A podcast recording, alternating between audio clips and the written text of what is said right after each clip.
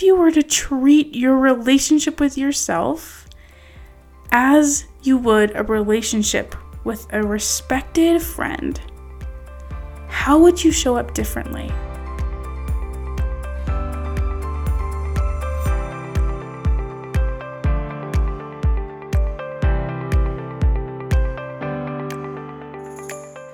Hey, I'm Chelsea. I'm a professional mentor and coach, and I believe that your biggest goals and your wildest dreams can come true through small and simple changes. Follow along and let me show you how you can grow by degree. Hello, my friends. I am enjoying this amazing week in some beautiful weather. We've been outside nonstop for the past couple of days, just coming into work because I complained so much about being cold that I I feel like I have to go outside uh, because I've been anticipating the warm weather for quite some time. So I'm so happy it's here finally and just soaking it all in. It's amazing. There is a lot to unpack with today's topic, and I want to start off by asking you if you think self confidence is a trait that you're born with, or is it a skill that you could learn? What do you think that it is? I'll tell you, most of my life, I believed it was probably both, but mostly a trait. I believed that some people's personalities just fit better with confidence. For example, people who felt comfortable getting in front of a big crowd people who were comfortable introducing themselves to new people and new uh, new opportunities people who were who knew what they wanted to do with their lives. I always associated that with self-confidence and those are things that didn't ever really come naturally for me. So um so i for a long time believed that it was mostly a trait that you were born with. Now, it wasn't until a couple years ago that I started to realize that in so many ways, self confidence can actually be built inside of you. You can create that for yourself. And uh, I kind of started dabbling a couple years ago with thinking differently about myself, uh, being kinder to myself, using a kinder inner voice as uh, as I um, navigated new challenges and new situations, and uh, that helped increase my self confidence. But not too long ago, I heard a podcast with an amazing definition of self confidence that just totally revolutionized how I've been thinking about this. So, the definition is self confidence is a feeling of trust in your abilities, qualities, and judgment. I just want that to sink in. Self confidence is a feeling of trust in your abilities, qualities, and judgment. I love this definition of self confidence, and it revolutionized how I think of it. And uh, I've grown leaps and bounds in this area since really diving into it, into some different ways to think about self confidence. So, if you are a person who maybe feels like self confidence doesn't come naturally to you and this is something that you want to build, or maybe self confidence does come naturally to you, but you want to figure out how you can utilize it more and strengthen it, then listen up because I have some ideas, some actionable items that you can take away from this episode to apply into your life today. So, I want to break down this definition a little bit more, and I want to talk about trust. Trust is a feeling that is caused by a sentence in, in our brains or a thought that we have. And when I think of trust, it really helps me to think of it in an external relationship. So I think of relationships that I have in my life and uh, those that I trust, and kind of think of what they do and how I show up in that relationship that creates that trust. And then I'm going to take those same things and apply it to my own relationship with myself. So, sometimes it really helps me to think of the relationship I have with myself as an external relationship. I will kind of imagine me talking to me. and it uh, it actually really really helps me visualize and lock in some of these concepts that seem so natural and normal in an external relationship but kind of abstract in an internal relationship so when i think of trust in re- like in the realm of relationships it actually becomes a little bit more easy for me to understand and apply um, and then again, breaking my own self into two people at interacting with each other actually really helps me apply those same principles. So, before we dive into what makes a person trustworthy, I want to preface by saying actually, a person doesn't have to be trustworthy for you to trust them. And this this concept I kind of struggled with at first. Uh, because I I had experienced some betrayal trauma that made this very difficult for me to comprehend. but actually practicing it helped me a ton. So first and foremost, you could actually just decide to give trust like a gift. Uh, and the reason why I struggled with this for a little bit was because it felt naive, because it felt really important for me to be right and correct. But in actuality, it just, until I did that, I was just frustrated. and giving that trust as a gift, even, even if maybe that person what may not have been deserving of it, actually freed my mind up to work and think on so many other things.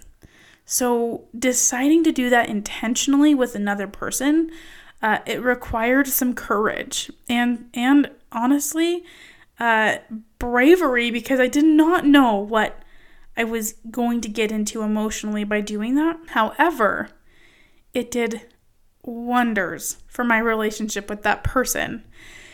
And so I've been applying that to myself. I don't actually have to do anything differently to trust myself. I could just decide to do that. But like I said, that can be difficult.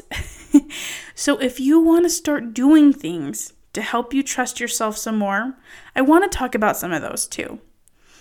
So then we ask ourselves what makes a person worthy of trust? What what makes what makes you worthy of your own trust? Well, typically trust occurs when people act and do things the way that they say that they will. Uh, and nobody likes to be blindsided by that. Nobody likes to have a friend that doesn't do what they say that they're going to do. You start to lose trust in that person, right? I, I want you to Apply this to yourself and ask yourself if you ever do anything like this. Okay, it's time to set a goal. You set the goal, and the goal is that you are going to go to yoga class on Wednesday at 10 and you registered for the class and you are going to go and it doesn't matter that you've registered you know 3 times before and you just couldn't make it and you have it on your calendar and you are going to go Tuesday night, you set your yoga clothes out. So in the morning, you could do it. And in the morning, you do the whole morning routine with your family. Maybe it's dropping kids off at school, making breakfast, and you're just so done. And 9:30 rolls around and you are just sitting scrolling through your phone and just kind of dreading doing that hour long yoga class that you put so much effort into setting yourself up for success to complete. And, you know, you're kind of just dreading it and you don't really want to go. And then 9:45 comes along and you're like, "Oh man, I'm so tired. I'm so tired. I don't think I can make it." And then 10 o'clock happens and you don't go to that yoga class. In fact, you go to um, sip it instead get yourself a large Diet Coke. Okay, my best guess is after that, you don't feel so good. You kind of feel crappy and icky and maybe judging yourself and um, all the shame that's associated with what you've done because it feels like some big moral issue that you didn't do what you said you were going to do. Now, I want you to imagine you were actually going to meet a friend there, and that friend was just so nice to you. That friend just like was someone that you really liked to be around. And they they were so excited for you to come and they invited you to be there and they texted you the day before and they were like, I'm so excited to see you there. I'm so excited to do yoga with you tomorrow at 10. And so let's say that friend is going to meet you there. Tell me, would you go? If this is a friend that you love and respect, would you go? Or would you like just decide not to? And uh, like very last minute and not do the thing that you said you would do. My guess is you probably would be more inclined to go if you were meeting someone there that you respect because you want to show up for them. You want to show up as a good friend for them because you value that relationship. Now, why is it that we are so willing to be that person for another human being, but not willing to be that person for us? If you were to treat your relationship with yourself as you would a relationship with a respected friend, how would you show up differently? This is such a magical way to think of trust and trusting in yourself and building this self confidence in that way because when we start to behave in the way that we say that we will for ourselves, we start to realize that we actually are trustworthy people and we actually do what we say we're going to do.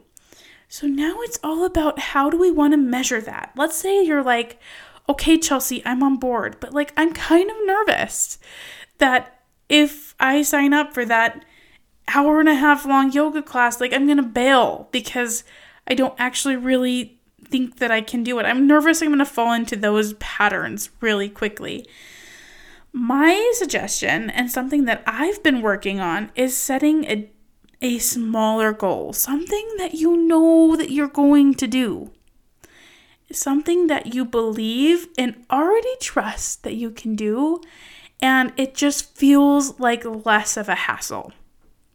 So, um, uh, January, I set the goal to exercise every single day, every single work day. So, um, I, and for me, workdays is there all the weekdays. So, my goal was 10 minutes, and I'm not going to the gym. I have a gym pass, but I just don't go to the gym because it's too much of a hassle. It had to be something that I could do quickly without thinking of it. And so I wake up early when I'm still kind of groggy and not even giving myself some time to like question if I want to do it or not. And I work out and I started doing 10 minutes. And I did 10 minutes every single weekday in January. And I did 10 minutes every single weekday in February. And in March, I bumped that up to 15 minutes. And I did 15 minutes of working out every single weekday in March. And then I did the same thing in April. I have not missed a day. It's currently the beginning of May, and I haven't missed a single day. Honestly, I feel like I've only given this goal minimal effort. but the rewards have been great because I've built this relationship of trust in myself and my abilities. I know that I'm just going to do it in the morning. I know that even if I don't feel like it, I'm actually just going to do it anyway, even if it's just stretching that morning. that counts for me. I know that I can do what I say that I'm going to do. And what's amazing is that belief in myself, I'm seeing it carry over to other things. I don't just believe that I can work out every weekday. I believe that, but that's not it. It doesn't stop there. I believe that I can do the things that I say that I will. And with that belief, I've developed and strengthened my confidence in myself because I trust my abilities to do that. So, what happens if I wake up tomorrow morning and I don't exercise? Well, I guess I could shame myself and judge myself, but I see no upside to that. There is no benefit to shaming myself. Absolutely nothing. All of my relationships where I trust that other person wholeheartedly have one thing in common, and that is that person's willingness and ability to make decent repair. Because the truth is, we are all human. And whether it's a relationship with ourselves or a relationship with somebody else, we make mistakes. And that is okay. Actually, you can have a high tolerance for mistakes and still have a very trusting relationship. It's true, honest, genuine, kind repair that builds that trust and keeps it afloat. It's the ultimate safety net. And when that trust is violated, when you don't do what you say you're going to do, the moments after count the absolute most in maintaining and establishing a really strong, trusting relationship with yourself, which results in high self confidence.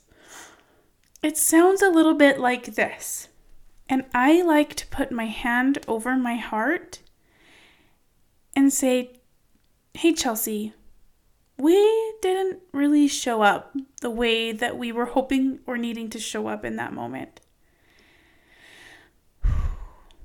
It's okay. You are worthy of love just for existing.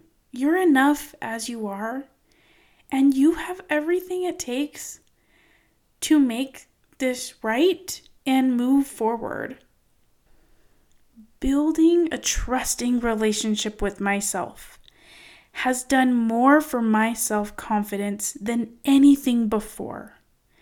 Before, I used to try it on like somebody else's clothes, and I was uncomfortable, and people could tell. I changed my actions to kind of act a little more confident, and I felt like I was always balancing between being too humble or hard on myself kind of self defeating or having too much of an ego because I felt like in order for me to feel good about myself, I had to be better than somebody else. Confidence has nothing to do with any other person. There's no comparison involved there. It's just you trusting in yourself. And the most effective way for me to build my self confidence as a person who doesn't naturally come to it was building that strong, trusting relationship with myself. Thank you for listening. I'll talk to you next time.